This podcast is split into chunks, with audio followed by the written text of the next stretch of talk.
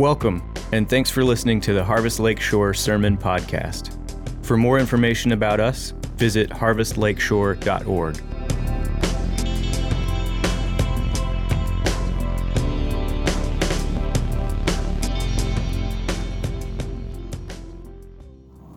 Daniel 7 9 through 14.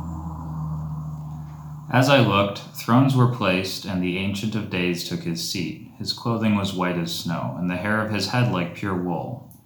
His throne was fiery flames, its wheels were burning fire. A stream of fire issued and came out from before him. A thousand thousand served him, and ten thousand times ten thousand stood before him. The court sat in judgment, and the books were opened. I looked then because of the sound of the great words that the horn was speaking, and as I looked, the beast was killed, and its body destroyed and given over to be burned with fire. As for the rest of the beasts, their dominion was taken away, but their lives were prolonged for a season and a time. I saw in the night visions, and behold, with the clouds of heaven there came one like a son of man, and he came to the Ancient of Days, and was presented before him. And to him was given dominion, and glory, and a kingdom, that all peoples, nations, and languages should serve him. His dominion is an everlasting dominion, which shall not pass away, and his kingdom one that shall not be destroyed. This is the word of the Lord. You may be seated.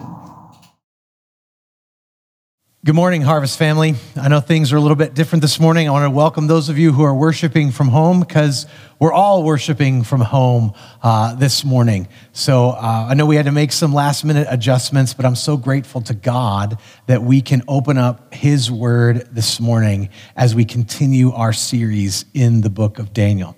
Well, we're in Daniel chapter 7, and there's a bit of a change that takes place as we turn the page from chapter 6 to chapter 7 as we have read in the first six chapters, it's uh, called narrative. That's kind of narrative scripture. And what that is, is stories about events that actually happened in the lives of individuals uh, as we have studied. And in Daniel 1 to 6, we've seen stories about how Daniel and his friends encountered God, their faithful God, as they interacted with uh, the kings in Babylon. Uh, we learn about Daniel, who is interpreting dreams of others, and he's called upon to interpret dreams of others. But then things shift now as we move to chapters 7 through 12 rather than a narrative, like an unfolding actual story that took place, now we have six chapters of dreams and visions that Daniel had. So rather than dreams and visions coming to someone else that Daniel interprets, Daniel actually has dreams. But also, what's happening is they haven't happened in sequence, meaning chapters one through six happened in order of the events that they took place. But now, chapter seven through 12, some of those things happened during the time or before when some of these other chapters took place. So, for example, chapter seven starts by saying, In the first year of King Belshazzar, king of Babylon. So, this vision actually took place before chapter five. Because in chapter five, we remember a bit about King Belshazzar. He was a king who didn't follow what happened to Nebuchadnezzar. He was someone, uh, so Nebuchadnezzar, we knew, uh, went through a trial and God humbled him greatly. And then he functionally kind of repented and was giving glory to God. Well, his kingdom had passed away. And now this king, King Belshazzar, is a ruler. And we learn about him at the end of his life that he was a king who didn't pay attention to what happened before him and he didn't honor God. He was arrogant towards God and God found him lacking and wanting and judged him. So, right now, uh, things are swirling around for Daniel. Things are confusing for him as he comes and has this vision.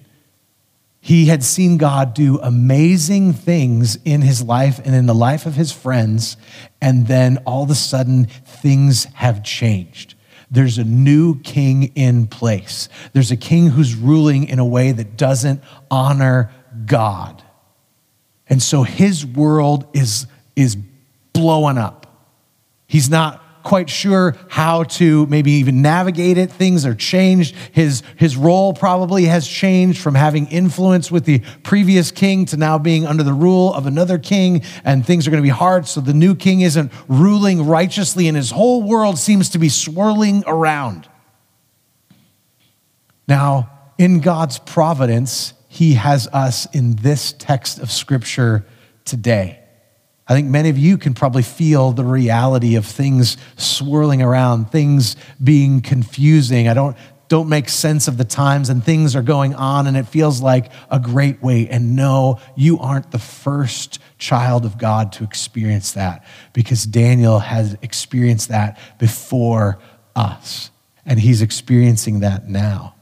But on top of experiencing that reality, he has a vision that scares him. He has a vision that he wrote down, but this vision is so vivid to him, it sobers him. It, he even says in uh, verse 15, after he talks about the dream, he says, As for me, Daniel, my spirit within me was anxious, and the visions of my head alarmed me. So he's in an alarming time, and he has an alarming dream.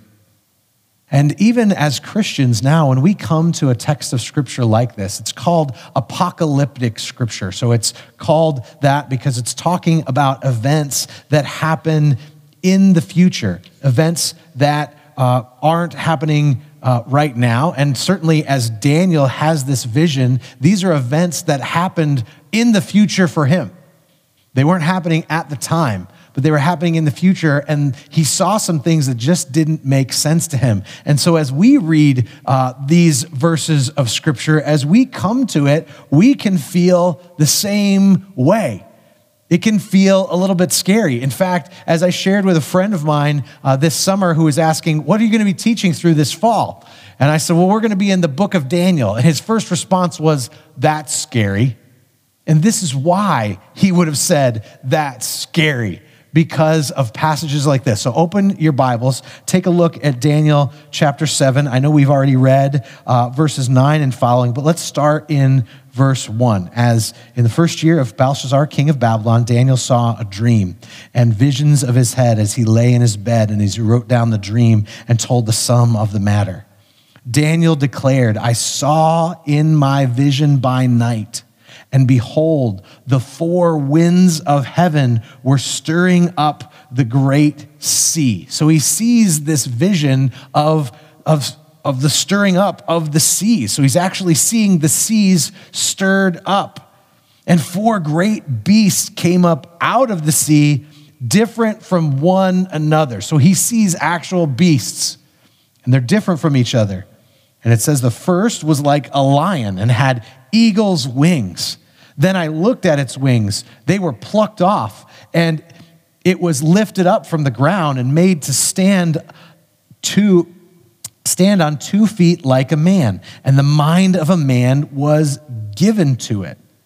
And behold, another beast, a second one like a bear.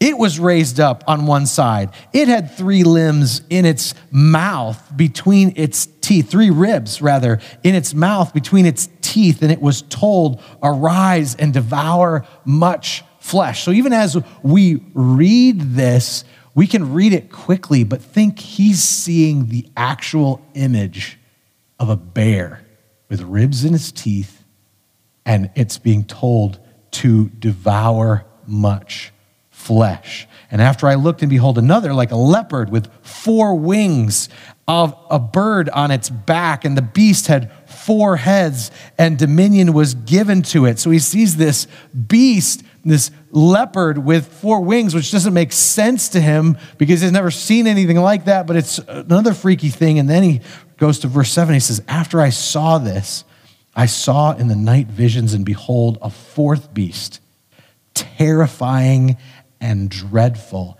and exceedingly strong. And it had great iron teeth it devoured and broke in pieces and stamped what was left with its feet. It was different from all the beasts that were before it, and it had ten horns. I considered the horns, and behold, there came up among them another horn, a little one, before th- which three of the horns were plucked up by the roots. And behold, in this horn were eyes like the eyes of a man, and a mouth speaking great things. I don't know about you, But the first time I read that text, I'm like, what in the world is that all about? That's, that's freaky. Now, something we have to understand with this kind of scripture, meaning this genre of literature, there's different kinds of genres. There's uh, the narrative, like we talked about the first half of Daniel. There's poetic literature, uh, like we see in uh, the book of Song of Solomon, or even some in, there's wisdom literature in Proverbs. There's songs in the Psalms. And in this kind of literature, there's certainly there's letters that we learn in the New Testament. But this is apocalyptic literature. And when we read apocalyptic literature, we need to have a little bit of an understanding about that kind of literature before we even jump into like kind of some of the things that we need to learn. Because i think even though this is completely uh, confusing to us and we wonder well what, what are we supposed to do with this? There are certainties that we're going to look at from this text that we can know but it's helpful to have a little bit of background as we're going to be jumping into the next six chapters, this chapter being the first one, of how do we understand this kind of scripture? If you're reading your Bible at home and you come across it, how do you make sense of it? Well, there's two kinds of ways of looking. There's, there's the literal way to look at it, like, is this literally happening? Or there's the figurative way to look at it. So Daniel has this vision and he's freaked out because he sees these beasts and he wants to know what in the world are these beasts about? Now, is what he's looking at something that's actually going to happen? Is he actually going to see lions and, and, and bears? No, he's not actually going to see lions and bears uh, because this is figurative. Uh, there are other times in scripture where someone has a dream that's figurative. If you think about Joseph and his brothers, remember he got the, the multicolored coat from his dad and he had this vision about sheaves of wheat falling down. Well, those sheaves of wheat weren't uh, about sheaves of wheat, they were actually about his brothers. So it was a figurative vision. He saw an image. Now, there are times in scripture where it is literal, but generally speaking, the literal dreams that happen in scripture are when God's people encounter God or they encounter Jesus or they encounter an angel of the Lord. Like, for example, when Abimelech was warned not to sleep with Sarah, who was Abraham's wife. He was warned by an angel in the dream, uh, don't do that. It was clear. Or when Solomon was told he could ask for anything, or when Saul was told to stop uh, when Saul was told to stop persecuting the church, or when Ananias was told to go and pray for Saul. You know, in, in those instances, it was either the Lord or Jesus or an angel of the Lord coming and speaking directly, and it was absolutely crystal clear. I want you to do this, or don't do that, or go to Egypt, or go to this place. It's super clear. Those are literal times. That's generally when we see literal things happen in Scripture. But oftentimes, these apocalyptic dreams, they're figurative, they're images that have meaning. And even after we get the interpretation of that meaning, it can still be confusing. Because Daniel in this book says, says to, uh, and, and asks, what does this mean?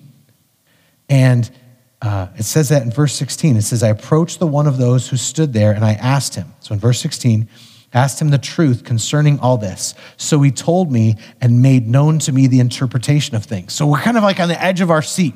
Okay, we're to get the interpretation. What in the world does this mean? And he's told these four great beasts are four kings who shall arise out of the earth. And then it says, But the saints of the Most High shall receive the kingdom and possess the kingdom forever and forever and ever. Then I desired to know the truth about the fourth beast, which was different from all the rest, exceedingly terrifying, with its teeth of iron and claws of bronze, which devoured and broke in pieces and stamped what was left at his feet and about the ten horns, and he goes on. And I looked, and the horn made war with the saints and prevailed over them. So even though he asks, What are these? we understand them to be images or representations of four kings, four kingdoms. But we aren't actually told what those kingdoms are. We're not told this is exactly what those kingdoms are. And we can too easily want to try to fill in the blanks. Okay, we want to know what those kingdoms are because we want to know. And so we kind of try to force something in. There's blanks that are left for us, and we try to fill in the blanks. So some have tried to fill in the blanks and say, well, you know, these kind of match up to earlier on in Daniel. Some of these, some would say, well, these are clearly the kingdoms of Babylon, the kingdoms of the Medes and the Persians, the kingdoms of the Greeks and the Romans. And so, because those are, those are clearly what this is talking about, then these events have already happened for us. They were in the future for Daniel, but they've already happened for us. We don't need to be concerned about them whatsoever. This is kind of past, this is like an old story, no history. So, you could take that, man, you could fill in the blanks, even though the text of Scripture doesn't say exactly what those kingdoms are. Or you could go and say, well, no, that's not what happened. These are yet to come. What about Hitler? What about Stalin? What about socialist or communist regimes that are happening right now? Maybe that's who we're talking about. Or maybe you can get worked up and start to go, well, wait, look at the look at the scripture. I mean, look, it says it's a horn. This horn that comes, it's a small horn. Oh, maybe the small horn means not a, a small nation. Maybe it means a nation that's not very old. I mean, the United States isn't very old. Maybe, maybe what we just did is we just voted for this horn in the last election, or maybe we're going to do it in the next election. And you can see how when you try to fill in the blanks that God doesn't fill in, it can lead to some crazy ideas. Can, but the reality is, is God doesn't want us to focus on the things we don't know. Because focusing on the beasts can lead away from the proper interpretation of the vision. Whether they are actual kingdoms or whether they represent a symbol of completeness, we know that life in this age will be this way until a new kingdom is ushered in. And so there are some certainties, even though it looks like there aren't certainties, even though it looks like it's confusing, there are some certainties that we do find in this passage that we can hold on to. And the first one is this there will be beasts who rule over our world until the end of this age. There will be beasts that rule over our world until the end of the age. So, even as Daniel encountered this vision, it scared him because there was the reality that turmoil was going to take place he was really looking forward to the time when it had been prophesied that they would only be in captivity for 70 years and they would be set free. And he's thinking that's when we get to that time frame things are going to get better. But this kind of ruffled his feathers a bit, maybe, or put him in a place of concern because now, rather than that being a time where things turn the corner, it seems like we're not going to turn a corner, that things might get worse before they get better. And we have to remember as Christians uh, from Ephesians 6 that we do not wrestle against flesh and blood, but against rulers, against the authorities, against the cosmic powers over this present darkness, against the spiritual forces of evil in the heavenly places. That's what we do. So, so if this turmoil is going to happen, if there's going to be beasts that continue to rule, we could be left with, well, if that's just going to happen, why are we working so hard? Should we, should we just give up? No. Jesus taught us to pray. Let your kingdom come. Let your will be done. When we live gospel centered lives in a land, in a day when beasts continue to rule the world, figuratively speaking, when evil seems to be winning out, when we live in a loving community, loving one another, as Mark preached last week, as we uh, look beyond the faults of one another and we seek to love one another as Christ loved us. The church displays a culture of a kingdom that's coming. Even though that hasn't fully arrived yet, we don't give up. Rather, we press in because God uses the body of believers to display what his kingdom is going to look like. It's a taste of what that kingdom is going to look like. Therefore, we, we should never put our hopes in elections or in governments because there's only one government and there's only one ruler that's going to do it right. Our hope isn't in those things. We do not need to be duped into the lies that some political stance will make everything better because the Bible tells us things are going to get worse not better, before the perfect king comes and until his kingdom is established, because there will be beasts who rule our world until the end of the age. That doesn't mean we don't do anything. Uh, should we stand up for those who are oppressed? Absolutely. Should we work to make things right when we're, uh, when we're aware that things have gone wrong? Yes, we should do that. But will we be able to achieve complete justice in this world and change everything the way it should be? No. These images show us we're not going to be able to achieve that because there is only one who can bring about the justice that everyone is longing for. So we can be certain that there will be beasts who rule the world until the end of the age, but we can also be certain that the Ancient of Days will bring about a final and complete and just judgment. He will bring about a final judgment. See, the, the angel is not fixating on the identity of the beast. He could have said, Hey, Daniel, these represent four kingdoms, and these are the names of those four kingdoms. You need to look out for them. No, he is more concerned with unpacking and talking about the Ancient of Days and the Son of Man. These are the two figures he points out to Daniel. And we can have our ideas of justice, but God shows his description of what justice is actually going to look like. And it's found right here, as we've already read in the text. But take a look at verse 9. And Daniel says, As I looked, thrones were placed, and the Ancient of Days took his seat.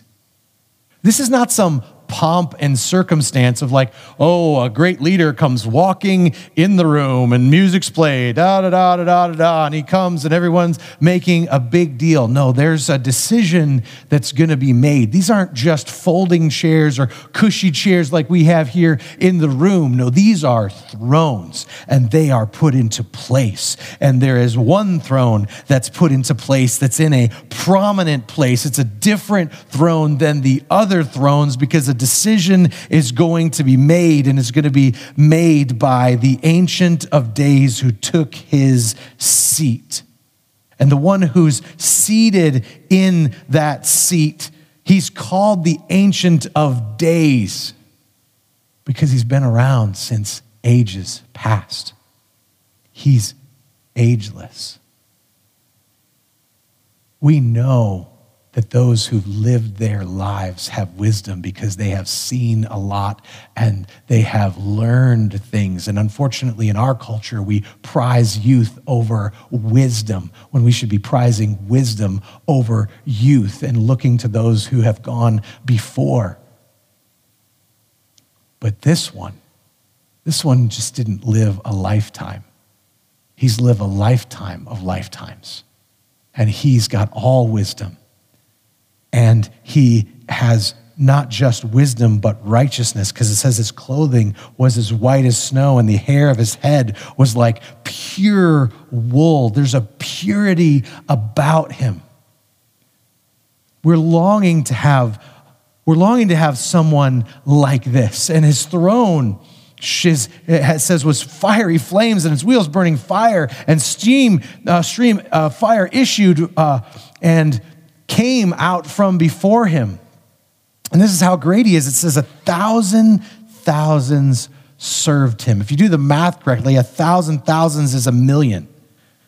Now, there may be judges in places that people serve him. They may have a handful of people that serve the, the man or woman who is the judge, and they, they bring things for them, get things for them. This judge has a million people.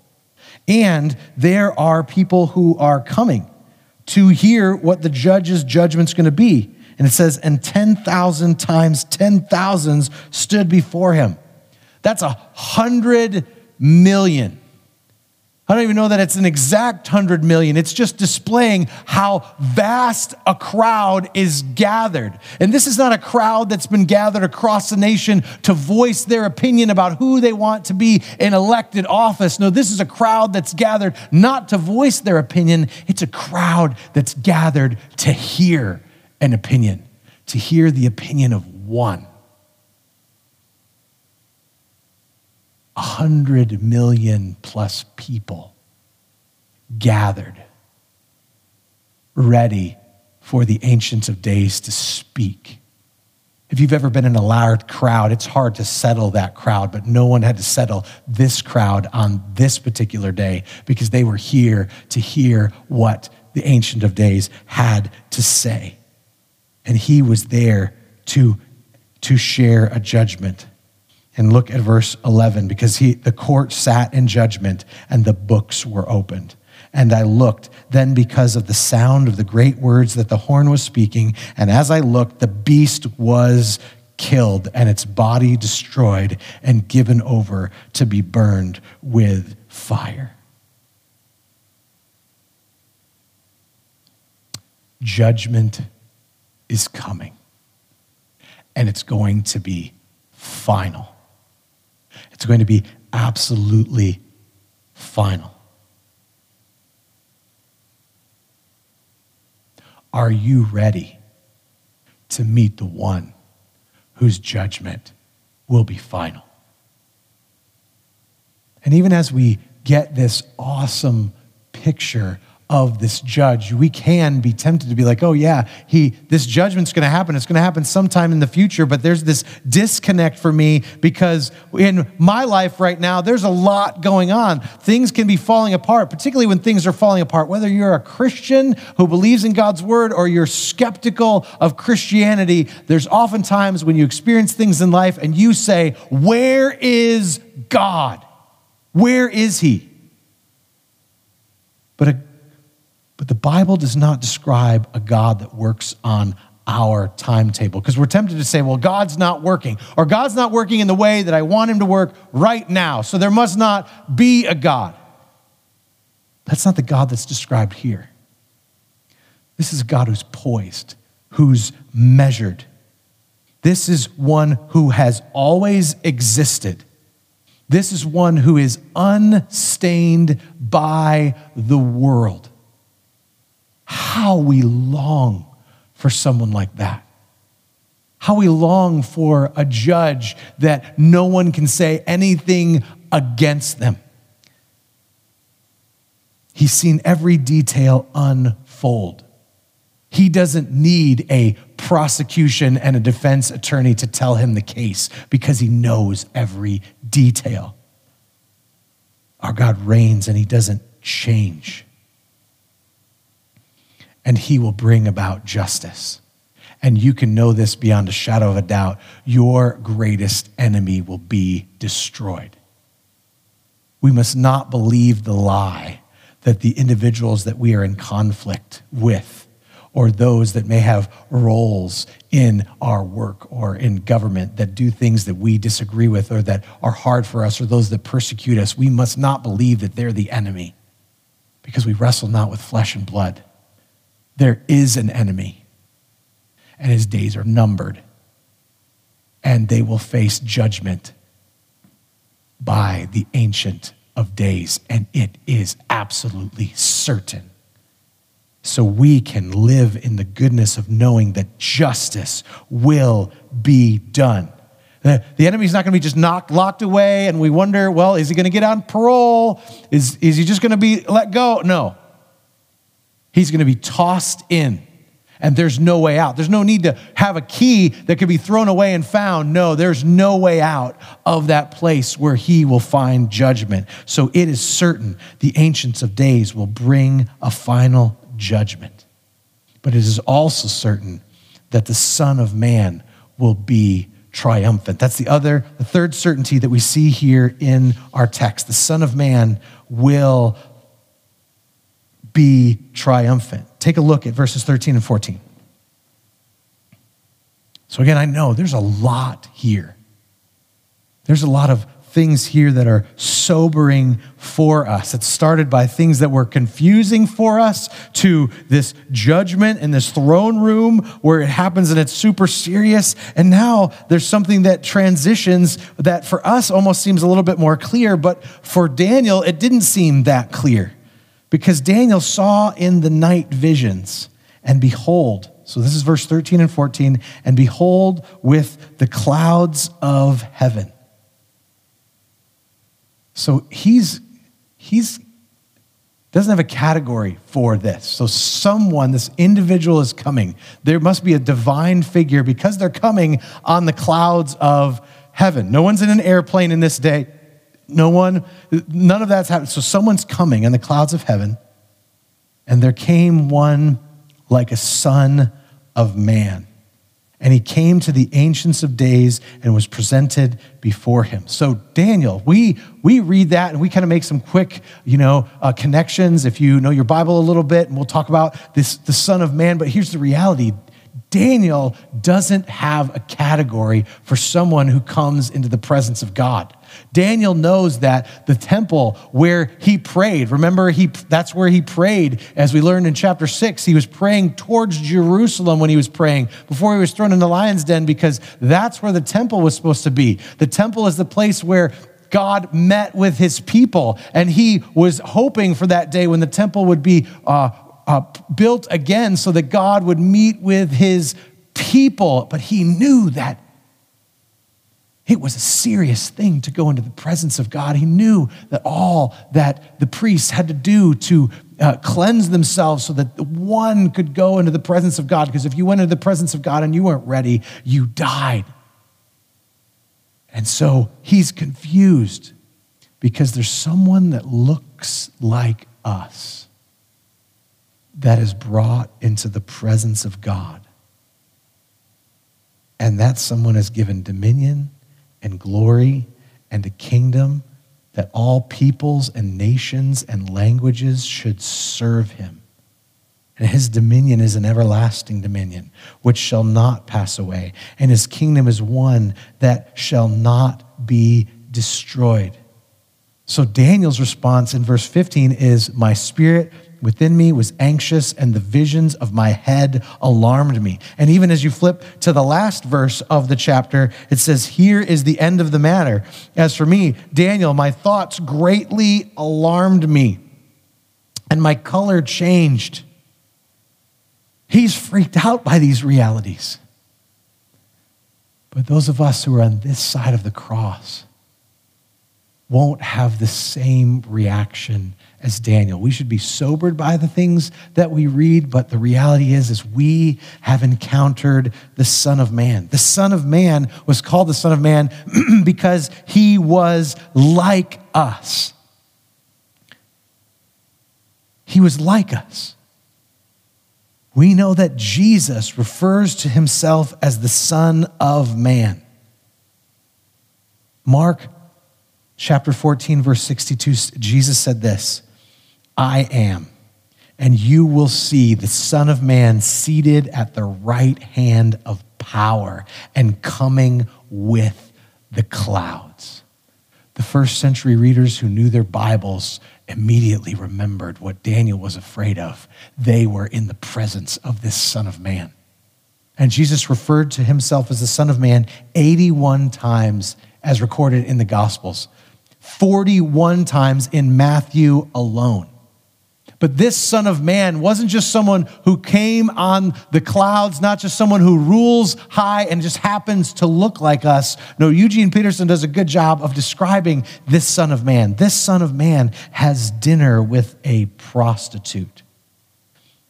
This Son of Man stops off for lunch with a tax collector. This Son of Man wastes time blessing children where there were Roman legions to be chased from the land.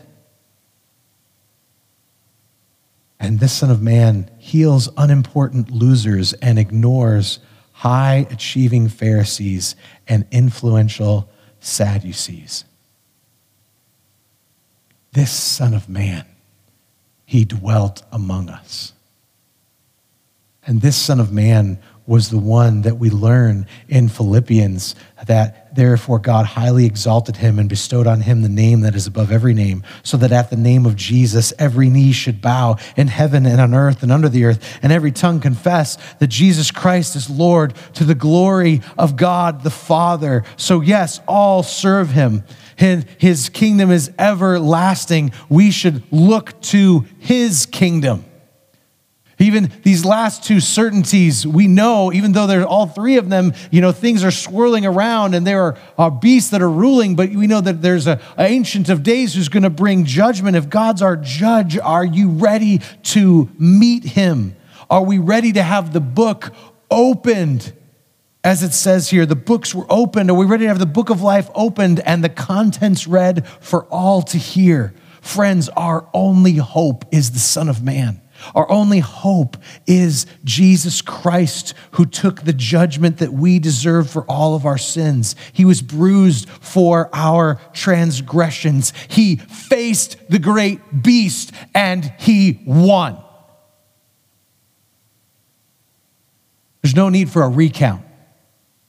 There's no need for judges to make a judgment about it. He won.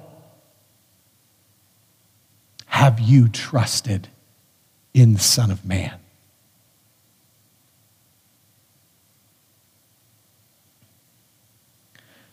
Now, at the end of this chapter, as I've read, Daniel said his thoughts in verse 28. You can look right there.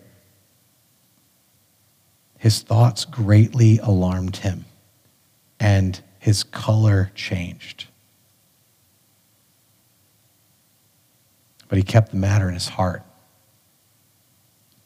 he was sobered again because he was seeing the vision of things that were going to happen in the future. And rather than his nation turning the corner, he saw hard things that were going to come. The reality is, friends, hard things have to come before we see the reality of the victory that will be won. The road ahead was hard for Daniel, and the road for us is going to be hard.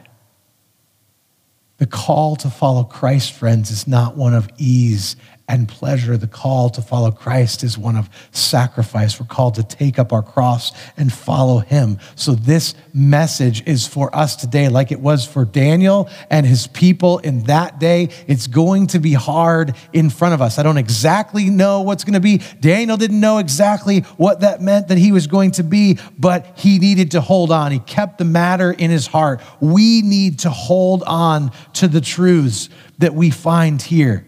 Because we see as we come to this passage, the challenge we face is not to figure out who the beasts are.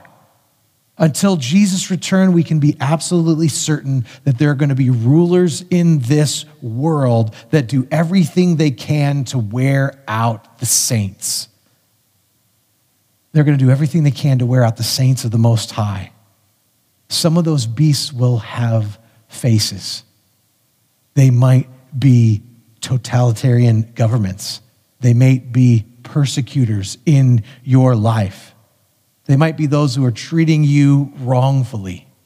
I don't know what their faces will look like, but I know that they want to wear out the saints of the Most High, as it says. So the challenge is not to figure out who those are. The challenge every day is to fix our gaze on this heavenly throne room.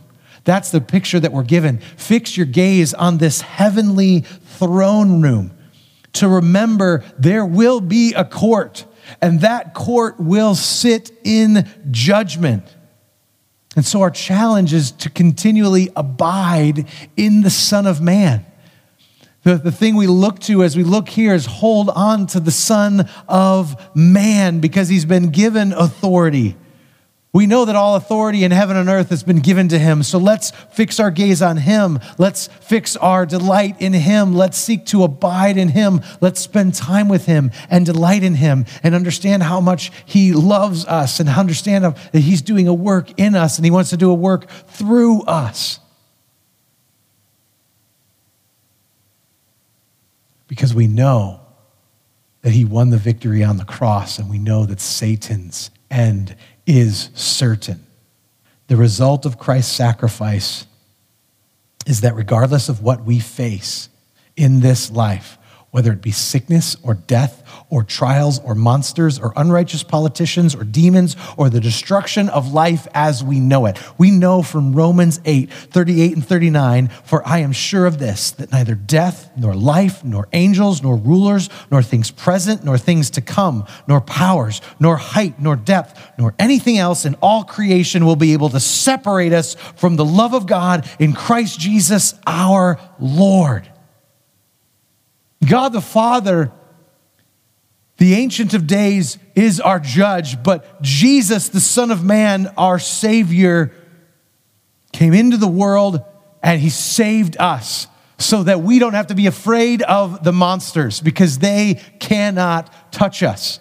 Even when the worst comes, the best God has to offer will follow because of what Christ has done. So the interpretation of, of the vision boils down to this. While ungodly and arrogant kings will continue to succeed one another on the world stage, don't be anxious and alarmed. God will see to it that his people will receive his everlasting kingdom. Now, let me leave you with something that Samuel Rutherford said on his deathbed. So, Samuel Rutherford was a 17th century Scottish pastor. He was no stranger to suffering and persecution. As a young man, he was exiled by the church authorities from his beloved parish in Anwoth in southern Scotland for writing in defense of the doctrines of grace. And as an old man, when the monarchy was reinstated under Charles II, he was charged with high treason for his book, in which he argued that even monarchs should be subject to the law. So a summons came to him. And when the summons came to him, he responded from his deathbed with these words Tell them I have got a summons already before a superior judge and it is my duty to answer my first summons. And before your day come, I will be where few kings and great folks come.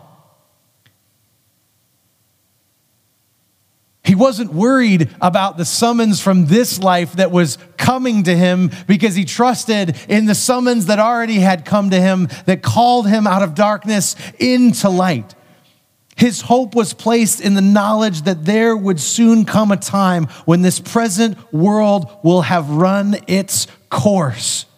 and it will be replaced by a better one.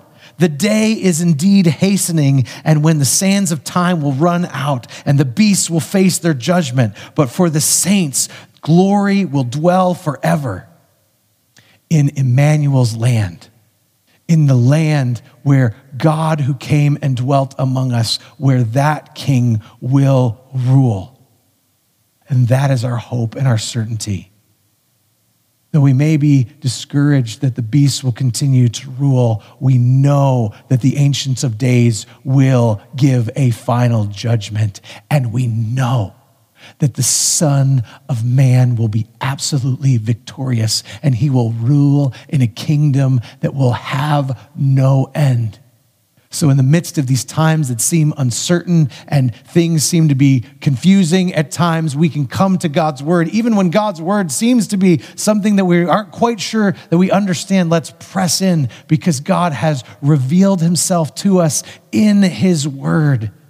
And even in the places that seem confusing, he's made things clear so that we will put our hope and our trust in him. Let's pray. Father, I thank you for your word. I know, Lord, that we are in uncertain times, but you are an unchanging and certain God.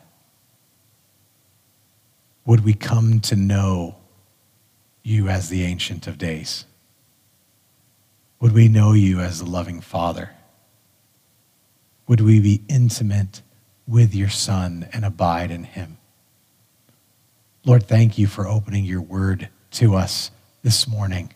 And I pray, Father, that we would treasure the truths that we have found here and hold them dear and hold on tight. And would we live today in light of that day as we eagerly await when that endless kingdom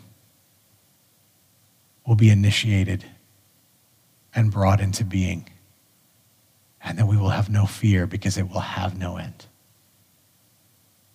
Lord, meet us today. We ask this, Lord, in Jesus' name. And all God's people said, Amen. Thank you for listening to the Harvest Lakeshore Sermon Podcast. Harvest Lakeshore exists to glorify God through the fulfillment of the Great Commission. For more information about us, visit harvestlakeshore.org.